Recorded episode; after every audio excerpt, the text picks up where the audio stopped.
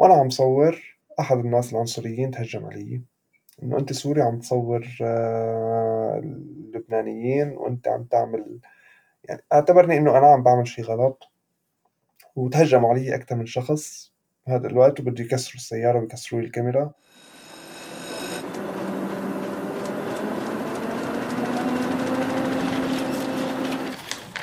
عنب بلدي بودكاست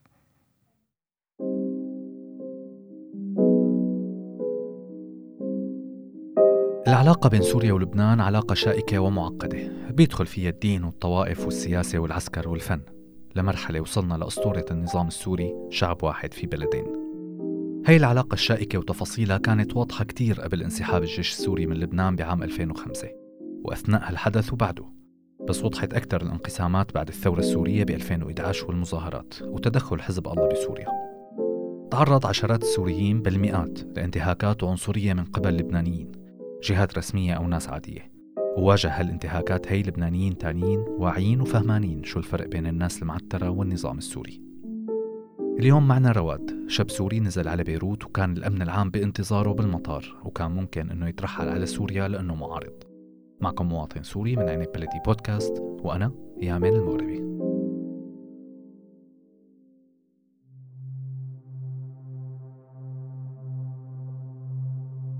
قصتي بلشت آه، من اسطنبول. آه، بهذا اليوم آه، كنا بشهر آذار 2014 كنت عم خطط إني أعمل مفاجأة لوالدتي بعيد الأم. بالإضافة إني زورهم بعد ما هن طلعوا تهجروا من سوريا وإجوا على لبنان وكنت صار لي فترة منيحة ماني شايفهم. هذا سبب زيارتي للبنان بهذا الوقت. وأنا قبلها كنت زاير لبنان كذا مرة وبنفس الباسبور ونفس الأوراق وأموري سليمة ما عندي أي مشكلة. بهذا الوقت وصلت وصلني صديقي على مطار صبيحة. أنا نحن ماشيين نحن رايحين بالطريق. كنا كان مرافقني بالباص لوقت ما وصلنا على باب المطار. أنا عم أقول له قلبي ناقزني من شي. قال لي الغيه ورجع. قال لي لف ورجع يعني ما مالك مضطر تنزل. قلت له لا أنا حابب إنزل لأنه أنا نزلت كذا مرة وقبل بشهر كنت ببيروت ما صار معي أي مشكلة. بس هلأ قلبي ناقزني ما بعرف ليش. المهم تابعت بمشواري ودخلت على مطار صبيحة. بلشت الأحداث من مطار صبيحة الصراحة. مطار صبيحة أنا كنت آخذ معي هدايا لأولاد أختي آخذ آه، أكلات لأهلي أكلات طيبة شغلات هيك من تركيا ما أنا موجودة بلبنان. وداخل المطار صار في تدقيق كتير تدقيق آه، بالتفتيش. آه، لا يعني وقتها حسيت ممكن من بسبب هذا الشيء يعني قلبي نقزني أو شيء قلت الحمد لله وضليت مكفي طريقي. تأخر الطيارة ربع ساعة كمان قلت احتمال هذا الشيء. ما دققت كتير على التفاصيل. آه ركبنا بالطيارة وكان معي؟ وزن زائد كمان اضطريت كب أغراض كمان بالمطار. كمان قلت الحمد لله وضليت مكفي بطريقي طارت الطيارة وصلنا على مطار بيروت وهون الطامة الكبرى بمطار بيروت نزلنا ومثل مثل كل الركاب رحنا لنعمل لنختم وندخل على الساعة واحدة بالليل كانت. وصلنا عند ال عند ال عند ال control. طبعا في قدامي دور طويل وكوني سوري لازم أوقف على دور للسوريين طبعا أو للأجانب وانتظر فترة طويلة. انتظرت وصلت لعند بدي أختم الجواز. أه طلع في هيك شاف جوازي طلع فيه صار يطلع فيه ويرجع يطلع بالشاشة. بعدين قال لي أه ترك الكمبيوتر وبعت الناس كلياتها على غير آه، دور. وقال لي اسبقنا هذيك الغرفة وأخذ الجواز ومشي. رحت على الغرفة فرت لقيت آه، فت لقيت مجموعة من الناس هونيك ناطرة كمان عندهم قضايا عندهم مشاكل بالدخول. قعدت انتظرت تقريبا شي نص ساعة وأنا ما عم بقدر أستخدم تليفوني ما عم بقدر أعمل أي تصرف. هذا الوقت آه، لحتى اجى دوري إني أحكي. طبعا في يعني الأمن العام متواجد بالمكان وعم يعني عم يراقب ممنوع أي تصرف يصير. أنا ما عم بقدر اخبر حدا ما عم بقدر أعطي خبر لحدا إنه أنا صاير معي مشكلة. آه، أخي الوحيد اللي كان يعرف إني أنا جاي بس ما بيعرف أي ساعة حتى وصديقي اللي وصلني على المطار. هون انتقلنا من آه، من هاي الغرفة بعد ما صار سألني إنه أنت شو قصتك؟ قلت له أنا أصلا ما بعرف شو قصتي. إنه شوي يقول لي إنه أنت بتشتغل مع النصرة شوي بيقول لي أنت بتشتغل مع الداعش شوي يعني صار يوجه لي اتهامات عشوائية ويحاول يورطني بأي كلمة حتى يعمل لي مشكلة. وأنا ما كنت جاوبه يعني ما كنت أعطيه أي أي معلومة لأنه أصلا ما عندي أي معلومة أعطيه إياها عيط للشاب نفسه اللي وقفني قال له شو قال له شو مشكلته هذا الشاب؟ قال له جوازه ملغي. أنا هون جاوبته إنه كيف جوازي ملغي وأنا مسافر فيه في ختم لبنان في شي خمس مرات. بعيد عن الدخول آه، على تركيا بعيد عن إنه أنا داخل على الحدود. يعني في كتير تفاصيل كيف ملغي. قال هيك اجانا إشعار من آه، من السفارة السورية أو من سوريا. قلت له أوكي أنا ما بعرف شو التصرف. أنا بما إنه هذا القا... هذا الشيء صاير حسب القانون الدولي المفروض أنتم ترجعوني على البلد اللي جاي منه. أنا لسه ما دخلت البلد. إنه ترجعوني على البلد اللي إجيت منه. جاوبني بكل بساطة دخول الحمام مو مثل طلوعه هيك. هون أنا ما بعرف ما عدت أعرف شو بدي أتصرف وقاعد وسلمت أمري لرب العالمين وقعدت عم بنتظر. بعدها نقلوني على نظارة أو على مكتب الضابط أو نظارة ما بعرف شو بدي أسميها هي أنا كنت موجود داخل المكتب يعني ما دخلوني على داخل النظارة لأنه حاطين مكتبه. وعم بنتظر لشوف شو الإجراءات اللي تصير بهالوقت شاءت الظروف إنه قدر أستقبل بمكالمة إنه موبايلي كان لسه معي وهي من صديقي اللي وصلني. خبرته إنه أنا واقع بمشكلة هالصديق له بيعرف يعني دائرة معارفي وبيعرف الناس الأصدقاء المشتركين ووصل خبر لناس يعني بيقدروا يساعدوني. وهن ناس بيشتغلوا بمنظمة مراسلون بلا حدود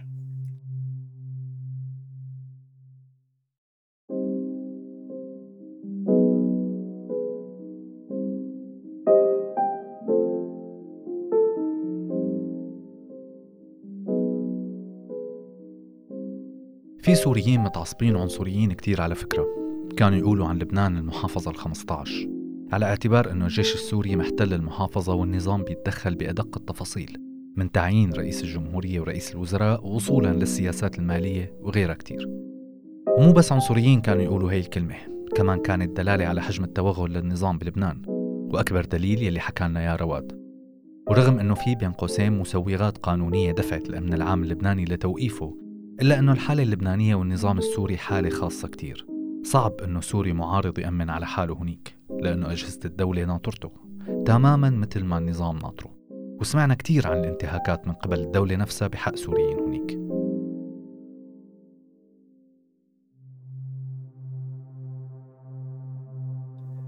بهذا الوقت يعني قبل هذا التليفون وبعد هذا التليفون تغيرت كتير الأوضاع. وقتها الناس هيدي تصرفت ب يعني حسب هن مهمتهم كناس بيشتغلوا بحماية الصحفيين ووكلوا لي محامي وأثناء يعني بنص الليل يعني بهذا الوقت كنا الساعة 2 أو 3 بالليل وأنا موجود لسه بالأمن العام بالمطار صار تجي تليفونات كتير آه، لعند الضابط المناوب ويقول لي الضابط إنه أنت شو بتشتغل؟ قل له أنا صحفي ما عندي أنا بشتغل صحفي آه طيب ليش هاي التليفونات كلها عم تجي مشانك؟ قل له ما بعرف ليش إنه الناس فقدت لي يعني الناس في ناس بتعرفني أنا مسافر على لبنان وما قدرت ارد عليهم. قال طيب رد عليهم وخبرهم إنك أنت بخير. قلت له ما عم يتصلوا هلأ. وهن عم يتصلوا من برات البلد وأنا تلفوني تركي ما في اتصل. المهم بهالتفاصيل آه، يعني نحاول حاول إنه يعني هدي الموقف. بعدين قال لي إنه شكلك أنت معروف كتير. قلت له ماني معروف بس آه، ماني عامل شيء حتى إني أتوقف الامن العام لهيك هن مستغربين بجوز. قال طيب فيك تحكي تليفون مع حدا يعني من أهلك أو من معارفك بس يطمنهم إنه أنت وضعك سليم وما عليك أي مشكلة. بس موضوع الجواز إنه سفارة بلدك هي اللي بعطي إلغاء وبعطي إنه إشعار إنه توقف أنت بمطار بيروت ونسحب منك الجواز. قلت له بس هذا بالقانون ما صحيح. قال ما بكيفنا إنه هذا اللي صار. والضابط اللي كان موجود غير الضابط يعني الضابط اللي كنت أنا قاعد عنده بالمكتب غير الضابط اللي كان أول ما وصلت. الحرف الواحد قال لي قال لي لو أنا لو جاي أنت على مناوبتي كنت رجعت على تركيا بس هلأ ما فيك ترجع. قلت له السبب قال لي اللي وقفك فتح المحضر ومشي فل على بيته. أنا ما عاد في أتصرف شيء لازم سكر المحضر. والمحضر لازم يتسكر عن طريق آه، فرع المعلومات بسموه بيروت. قلت له هلأ شو شو اللي حيصير معي؟ قال لي آه أنت هلا رح تنتظر للصبح والصبح رح تحول على فرع المعلومات ومن فرع المعلومات آه هونيك بتتم الإجراءات الثانية. هلأ طبعا أنا ما بعرف شو اللي عم يصير برا اللي بعرفه إنه يعني في ناس حكت بس ما بعرف شو شو الترتيب اللي كان صاير. بهذا الوقت ضليت منتظر على أعصابي للست الصبح. ستة الصبح إجوا حملونا من داخل المطار وعلى فرع المعلومات ببيروت. هونيك انتظرنا تقريبا للساعة شي 11 أو 12 أه لحتى يجي دوري بالتحقيق. وأنا واقف ويعني إغراضي يعني الأغراض الشخصية معي بس أخذوا الكمبيوترات وأخذوا الهاردات وكل شيء بخصني يعني أدوات تقن... أدوات تقنية من أدوات صحفية خلينا نسميها. أخذوها وصادروها لحتى يعملوا لها يشيكوا عليها يشوفوا شو في بداخلها. وأنا قاعد منتظر التحقيق تبعي. بعد الوقت آه، خلال فترة انتظاري بيطلع ضابط ما ما بتذكر رتبته ملازم يمكن أو هيك شيء بيطلع بلف لفة بين الناس بيقول لي أنت رواد علوش بقول له إيه؟ بيقول لي فوت لعندي على المكتب. أنا ما عرفت. هلأ أول شيء هو نادى على اسم تاني ما نادى على اسمي. بعدين قرب لحدي وعلى النص قال لي أنت رواد؟ قلت له إيه. قال لي فوت لعندي لهون. دخلت لعنده على المكتب وسألني وبلش تحقيق معي. تحقيق إنه ليش جاي؟ ما شو عندك بلبنان مين إلك هون؟ شو وضعك؟ شو عليك؟ آه، عندك ارتباطات بالثورة أو بالشي اللي عم يصير بسوريا؟ لصالح مين بتشتغل؟ أسئلة كتيرة. قلت له بس السؤال الأساسي اللي أنا توقفت من شانه شو هو؟ يعني شو السبب إني أنا توقفت؟ قال نحن اللي إجانا إنه أنت آه، مطلوب لسوريا. قلت له طيب أنا مطلوب لسوريا بس أنا ماني بسوريا. قال لي نحن عم نشتغل حسب معاهدة توقعت بال 87 أو 89 ماني متذكر هي ملاحقة المجرمين آه، بالبلدين مع بعض. قلت له طيب أنا شو الجرم اللي مرتكبه؟ قال نحن ما بنعرف بس نحن جاي إنك أنت عليك جرم بسوريا وسفارة بلدك عممت هذا الخبر على المطار وأنت مطلوب إنك تروح على بلدك على سوريا نوصلك على سوريا. هون أنا يعني مثل ما بيقولوا المثل توضيت باللبن يعني خفت كتير. إيه هو مثل إنه خلص اللي ارتاح ما حنرح لك على سوريا طمن بالك ما حترحل على سوريا بس هيك هدول الكلمتين جاوبني فيهم. وبلش يهديني. وكانت معاملته كتير محترمة يعني كان إنسان محترم وما يعني ما إنه ما تعرضت لأي إهانة جسدية أو أي إهانة باللفظية بالعكس كان كتير إنسان محترم.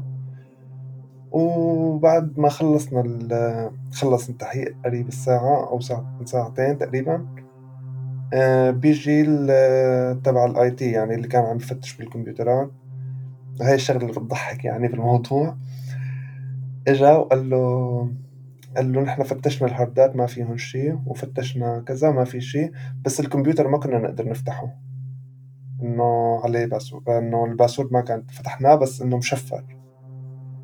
اجى لعندي قلت له كيف مشفر قال لي نحن فتحنا الكمبيوتر وما عم نقدر نوصل لل data اللي فيه.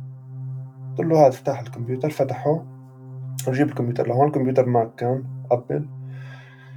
فتحت الكمبيوتر وهو نظام ال Apple آه، اغلبنا بيعرفوا إنه ما في شيء بيظهر على سطح المكتب. بدك تفوت على المجلدات الداخلية وتشوف وين أنت كيف ال system اللي مخزن فيه بياناتك.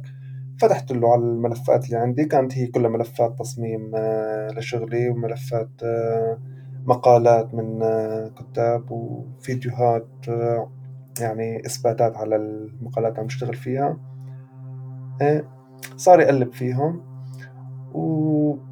وقال لي كيف ليش مشفرهم؟ قلت له أنا ماني مشفرهم هو نظام الكمبيوتر بيشتغل بهذا الشكل آه، ب يعني طريقة عرضه هيك ما أنا ماني مشفر شيء. الكمبيوتر قدامك مفتوح وفتش اللي بدك إياه.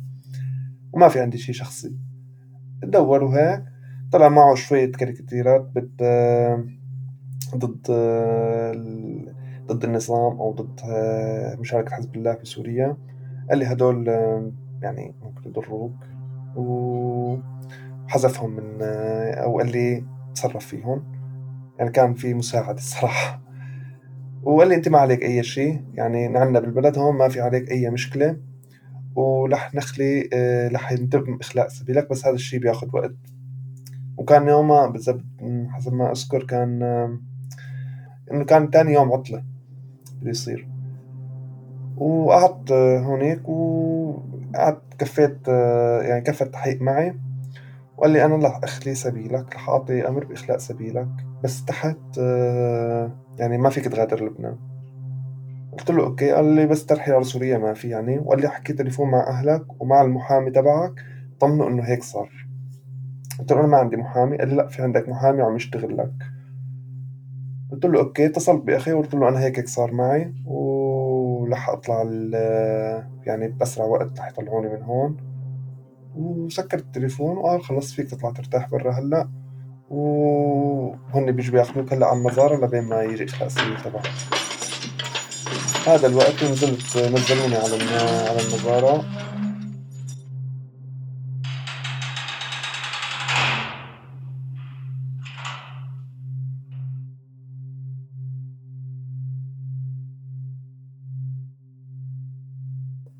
وقعدت بسجن العدلية نمت يومين فيه وهون يعني أنا لحد الآن ما بعرف شو اللي عم يصير معي. يعني أنا ما إنه عرفت إنه أنا جاي اسمي من سوريا وهن عم يشتغلوا على أساس يعني كانت حجة الجواز بالمطار.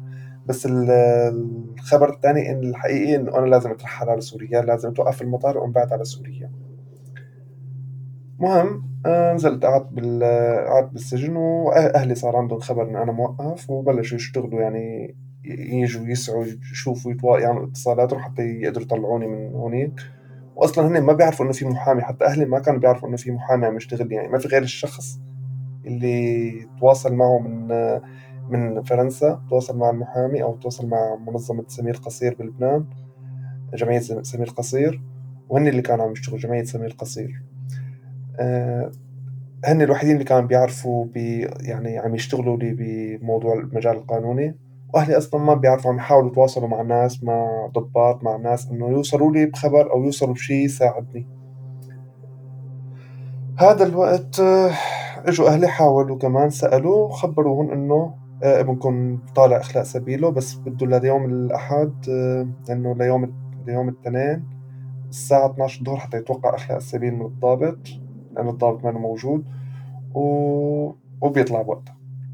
اجوا يوم الاثنين واجت أمي واجا إجت أختي كمان طلبوا بإخلاء قدموا سألوا على إخلاء السبيل قالوا إنه اليوم ما نقدر نتوقعه لأنه الضابط لسه ما موجود وبده ينام ليلة لسه.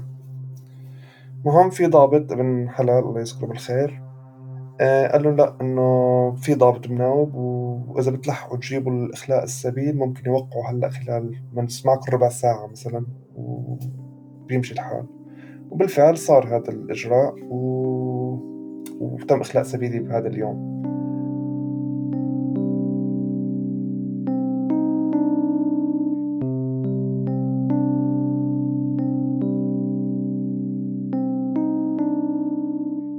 يلي مو حامي ظهره بينضرب بطنه هذا واحد من الأمثال الشعبية المنتشرة بالعالم العربي ومغزاه إنه أنت إذا مالك ظهر يسندك ويوقف جنبك بوقت الأزمات فحياتك أبدا ما رح تكون سهلة وأنا عم بسمع كلام رواد خطر على بالي لو إنه ما كان صحفي شو كان صار فيه؟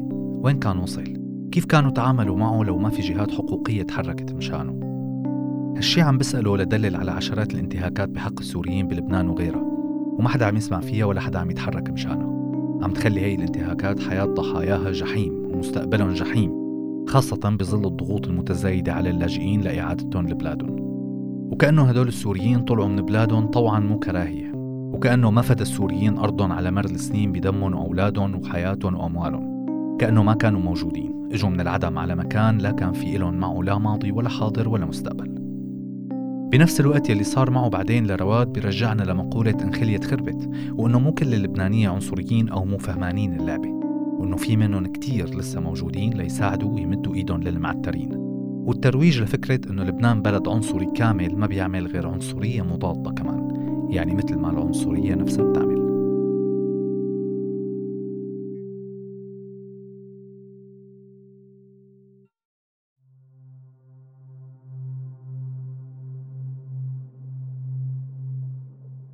نمت يومين بالعدلية وطلعت آه، من هناك على بيت أهلي. بس هون مجرد من جوازي ومجرد من كل الأوراق الثبوتية فقط تعطوني كرت أخضر. هذا الكرت الأخضر كان آه، كارثي بحياتي. هو بيخليني يعني فقط ورقة هو كارت الأخضر هو عبارة عن ورقة مكتوب عليها اسمي وإني أنا عندي قضية عم تتعالج بالأمن العام ولازم كل أسبوع مدتها خمس أيام للعشر أيام حسب يعني بتختلف كل مرة يعطوها شكل. ولازم كل ما قبل ما تخلص بيوم انزل راجعهم وفرجيهم حالي ويسألوني كم سؤال وأنطر ساعتين ثلاثة على الدور حتى أجددها وأرجع على بيتي. وانتظر أسبوع للأسبوع اللي بعده. لوقت ما هني يقولوا لي إنه أوكي قضيتك انتهت وهذا جوازك وهي أوراقك الثبوتية وفيك تمشي. طبعا هاي الحالة ضليت عايش فيها قريب كل فترة إقامتي بلبنان.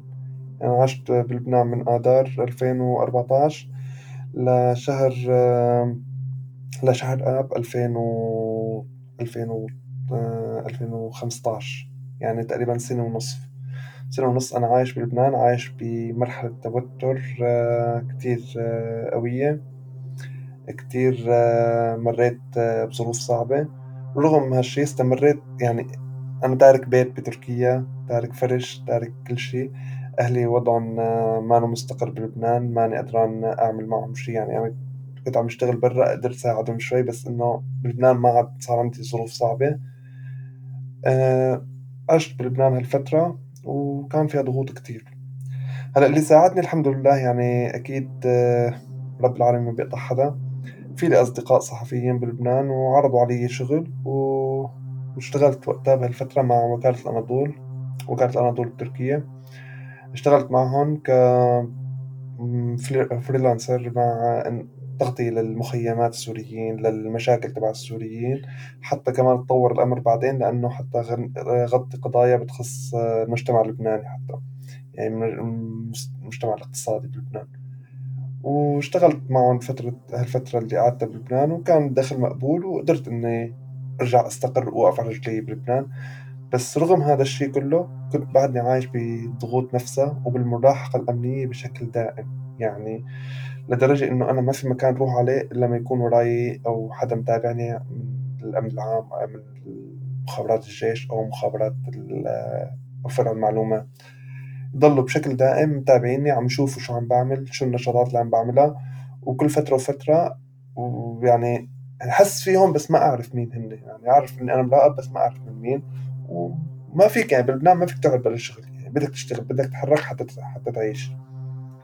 ضليت هالفترة كلها أنا ماشي اللي بيقولوا عم عم شد وإرخي بحيث إنه ضل محافظ على على دخلي ومحافظ على وضعي الأمني وراجع هون بوقت المراجعات حتى ما أسوي لحالي أي مشكلة أمنية. لوقت ما دخلت عم بعمل تغطية بتغطية كان وقتها شهر رمضان. عم بعمل تغطية عن الأسوأ بشهر رمضان. كان هذا تقرير مطلوب مني ومطلوب بالوكالة. ونعمل عن الوضع الاقتصادي ووضع الناس بشهر رمضان كيف مهيئة حالها هل الأسعار كانت مقبولة عن هذا المجال. وأنا عم صور أحد الناس العنصريين تهجم علي. إنه أنت سوري عم تصور آه، اللبنانيين وأنت عم تعمل يعني اعتبرني إنه أنا عم بعمل شي غلط وتهجموا علي أكثر من شخص بهذا الوقت وبده يكسروا السيارة ويكسروا الكاميرا. أه وقتها بتدخلوا اثنين شخصين ما بعرفهم بيعرفوا عن حالهم واحد من مخابرات الجيش وواحد من من فرع المعلومات. هون أنا صرت ما بعرف بدي أضحك ولا بدي أبكي ولا بدي أعرف مين هدول الناس. قالوا إنه نحن بنعرفه للشخص وهذا نحن من الفرع الفلاني ونحن من الفرع الفلاني وما حدا يقرب عليه. وبالفعل أمنوا لي الحماية وقالوا لي كفي شغلك. قلت له أنا خالص شغلي. قال لا كفي. وضلوا واقفين جنبي لخلصت شغلي. خلصت وطلعت. وقال لي آه، أخذ قال لي قال لي راح اتصل بك تليفون بس آه إنه خلص مشي هلأ روح على بيتك ولا أحكي معك تليفون بتجاوبني. قلت له okay. بعد ما مشيت بشي ربع ساعة إنه لبين ما وصلت على البيت اتصل فيي قال لي أنا فلان الفلاني إنه بدون ذكر اسماء أنا من آه، مخابرات الجيش ونحن متابعينك وأنت ما عندك أي تصرفات غلط. بس المفروض إنه أنت ما يعني ما تحشر حالك بشغلات تجيب لك الأذى. ونحن منيح اللي كنا موجودين معك حتى ما تعرضت للأذى. شكرا كثير لكم. بس إنه أنا شو صار إنكم عم تلاحقوني؟ قال أنت قضيتك لسه مو خالصة ونحن جاينا عنك تقارير كثير وعم نحاول إنه آه نتابعك لنشوف أنت لما عملت تواصلاتك وهيك بكل صراحة كان إياها وقال لي نحن صرنا خل... صرنا كان تقريبا خمس شهور أو ست شهور هن عم يتابعوني. انا نحن كل الفترة اللي تابعناك فيها بقدر أقول لك إنه أنت ملفك سليم ما عندك أي مشكلة قانونية. بس نحن مطلوب منا نضل متابعينك وأنت أبي هلأ نحن نخفف عنك المتابعة. مقابل إنك أنت أي نشاط بدك تقوم فيه بتحس إنه هالنشاط ممكن يكون خطر عليك أو خطر أو إنه ممكن ينفهم غلط. لا تتواصل معنا وتسألنا فيه قبل ما تعمله.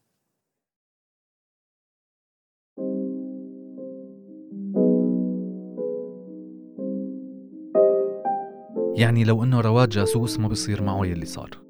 متابعة وملاحقة وناس بتنقذه بآخر لحظة وكأنه عم يمثل خطر وتهديد أمني على أعلى المستويات. لك الله يعينه يلي بيشتغل صحفي بهالبلاد. الله يعينه يلي بيحاول يكون صحفي حقيقي مهني ومتوازن وعم يحاول ينقل الحقيقة. لأنه الكل بيحاربه. الكل بده ينهي دوره ويسكت صوته ولو عم يعمل تقرير بسيط عن الأسعار لمجرد أنه ما بيعجب هذا الطرف أو هداك وكأنه هو المسؤول عن هالمشكلة. وكل هالمشكلة صايرة لأنه النظام بده هذا الزلمة. للعلم رواد كان معتقل سابق بسوريا بسجن صيدنايا وسبق ووثق شهادته عن يلي شافه بحلقة بمواطن سوري حملت عنوان أكسجين. كان وقتها رواد عسكري واعتقل وهو عم يتظاهر ضد النظام لأنه رافض سياساته الأمنية والعسكرية والسياسية والاقتصادية وشايف أنه هذا النظام ما لازم يضل وعبر عن رأيه بسلمية وبمظاهرة لا ضرب لا حرق لا نهب ولا حتى أضعف الشعور القومي.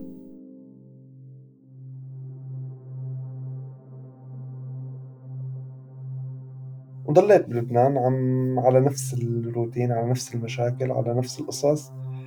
لوقت ما بلشت آه، الأحداث الناس تتظاهر بلبنان ضد آه، موضوع النفايات موضوع انتشار النفايات ببيروت وموضوع النفايات. وقت انطلب مني من آه، من الإدارة من الوكالة كان في مظاهرة وكالة الأناطول ببيروت طلبوا مني إنه عندهم ضغط نقص بالصحفيين ببيروت وطلبوا مني إنه إذا في إني داوم داخل الوكالة وصور المظاهرات لكبس مباشر آه، وقتها. قال منح أنت ما حتتعرض مع الناس ما حتشاكل مع الأمن بس إنه رح تكون داخل المكتب وتشتغل من داخل المكتب يعني بدون ما تطلع لبرا على الشارع. قلت له أنا ما عندي مشكلة أصلا أنا يعني كنت واصل لمرحلة إنه خلص آه، نفسيا منهار آه، جسديا تعبت كثير يعني ما عاد في أتحمل ماني حاسس بالاستقرار ماني حاسس بشيء ما كان عندي أي مشكلة بأي مغامرة ممكن أعملها. قلت له أنا ما عندي مشكلة في أجي وأصور وبدكم بطلع بصور برا ما عندنا مشكلة. الصراحة المدير اعترض قال لي لا انت كسوري ما بدنا إياك تتعرض لأي مشكلة ويعتبروها إنه يعني تعرضت لأي انتهاك ما حنقدر نعمل يعني نتصرف نحن بشكل صحيح لأنه انت ما تعتبر يعني في يعني في قوانين بتمنع إنه نحن كسوريين نشتغل بلبنان. قلت له أوكي. وقتها رحت واشتغلت هذا الشغل. وأثناء ما عم بشتغل لقيت كل زملائي كل الناس يعني الصحفيين تجمعوا برا قدام البرلمان والمظاهرة بالجهة الثانية وكان في مثل حيط عازل بين المتظاهرين وبين الأمن. ونحن واقفين بالنص يعني على الباب تبع الوكالة على نص الحيط العازل. يعني نحن عم نصور الجهتين. وفي ناس من الجزيرة ناس من العربية ناس من Sky News كلهم موجودين. وقتها تهجم الأمن علينا وأنا واقف بيناتهم. ضربوا وقتها مراسل Sky News و وتراك يعني الأحداث صارت أكثر يعني صارت تزيد أكثر وأكثر وصار في تغطية إنه الأمن عم يعتدي على الصحافة وعلى الصحافة الأجنبية بلبنان. إجوا ساعات الضباط صاروا يحاولوا يحل يهدوا الموضوع يعني بعد ما صار الاعتداء وصار كتير يطلع على الأخبار إنه الأمن العام اللبناني اعتدى على الصحافة الأجنبية وصار في يعني صارت حالة توتر وإجوا تدخلوا ناس ضباط آه، عندهم رتب إنه حتى مثل يهدوا الوضع ويخففوا التوتر اللي صار. من بين الضباط كان في يعني الضابط برتبة عميد عم يسأل إنه عم يقول لهم خلص مثل معنى إنه زرعوها بدقنا إنه هاي القصة إنه هذا خطأ فردي هذا تصرف كذا. وكان في صحافي لبناني يعني تعتبر حرة نوعا ما. عندهم عندهم قوة بالحديث إنه يقدروا يواجهوا بهيك أحداث. صاروا يواجهوا إنه أنتم مو بس هي الانتهاكات أنتم عم تنتهكوا كثير أنتم كذا أنتم كذا. وجهوا اتهامات اتهامات للأمن والكاميرات عم تصور. هالوقت مديري بالشغل يعني ساعدني بشغلة. قال لهم حتى في عندي أنا صحفي صرت كذا مرة بعته بدي ابعته الكورسات على على تركيا يبعتوا دورات على تركيا أو يرجع على مقر يشتغل بتركيا. مع إنه قدر ابعته بسبب كمان اللي عم تصرفوا أنتم التصرفات الأمنية اللي عم تعملوها. إنه مانعينه من السفر. قال له اكتب لي اسمه على ورقة وبكرة الصبح بيسافر هيك بكل بساطة انحلت مشكلتي. اكتب لي اسمه على ورقة وبكرة الصبح بيسافر وبالفعل وقتها صار هذا صار هذا الشيء. ثاني اليوم بالفعل رحت على الامن العام بس استلمت أوراقي ومشيت سافرت بكل بساطة. هيك انحلت قضيتي بال 2019 بشهر بشهر أب بعز المظاهرات اللي صايرة. علما يعني قبل هالفترة قبل هذا الموعد بشهر ونص تقريبا أنا طلعت جواز بسوريا بشكل نظامي وعن طريق آه، آه، ستي يعني أمه لوالدي جدتي. آه، طلعت لي جواز سفر جديد ونظامي ومن الهجرة والجوازات وجبته ورجعت وقفت بالمطار مرة تانية بهذا الوقت واعتقلت مرة تانية وضليت ثلاثة أيام كمان معتقل بالمطار يعني بالأمن العام. ورجعوا فتحوا معي تحقيق من أول وجديد و... و... علما إنه جوازي كان نظامي مية بالمية ومعي كل الثبوتيات إنه أنا مطلعه من الهجرة والجوازات. حتى معي صور عن كل الأوراق اللي قدمتها. وقتها أنا كنت حاسب حساب هيك شيء. معي كل الصور والمستندات تثبت إنه هالجواز صادر من الهجرة والجوازات. وأعطيتهم إياها وما رضيوا. ضل الجواز محجوز عندهم تقريبا شهر ونص لوقت ما رجع هذا الضابط. وبي مثل ما بيقولوا تليفون منه قال لي اطلعوا في برات لبنان. ومع منع لمدة عشر سنوات ممنوع تدخل لبنان.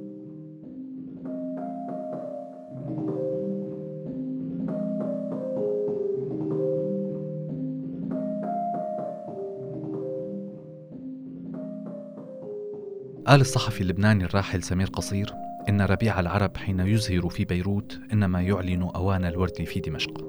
سمير قصير كان واحد من أبرز الصحفيين اللبنانيين ومن أبرز المناهضين للوجود السوري يلي بلش بوقت الحرب الأهلية اللبنانية بعام 1975 واستمر لحد عام 2005 قبل طبعا ما يغتال ببيروت صيف السنة يلي طلع فيها الجيش السوري من لبنان. سمير قصير كان عرفان عن شو عم يحكي. وعرفان إنه خروج النظام السوري من لبنان رح يؤدي بيوم من الأيام إنه ينهز عرشه بسوريا. يلي تعرض له رواد وسوريين تانيين كان واحد من أسبابه من وجهة نظري المتواضعة هو الوجود السوري بلبنان يلي صحيح بظاهره انتهى إلا أنه مستمر لليوم بكتير أشكال متعددة ومختلفة. الحرية للبنان والحرية لسوريا الحرية لبيروت ودمشق وبغداد واليمن وليبيا وكل المدن بهالمنطقة المنكوبة. نأمل أنه الجميع يرجع على بلاده سالم غانم ويعمرها وما نحتاج لحدا. كان معكم مواطن سوري من عنب بلدي بودكاست وأنا يامن المغربي.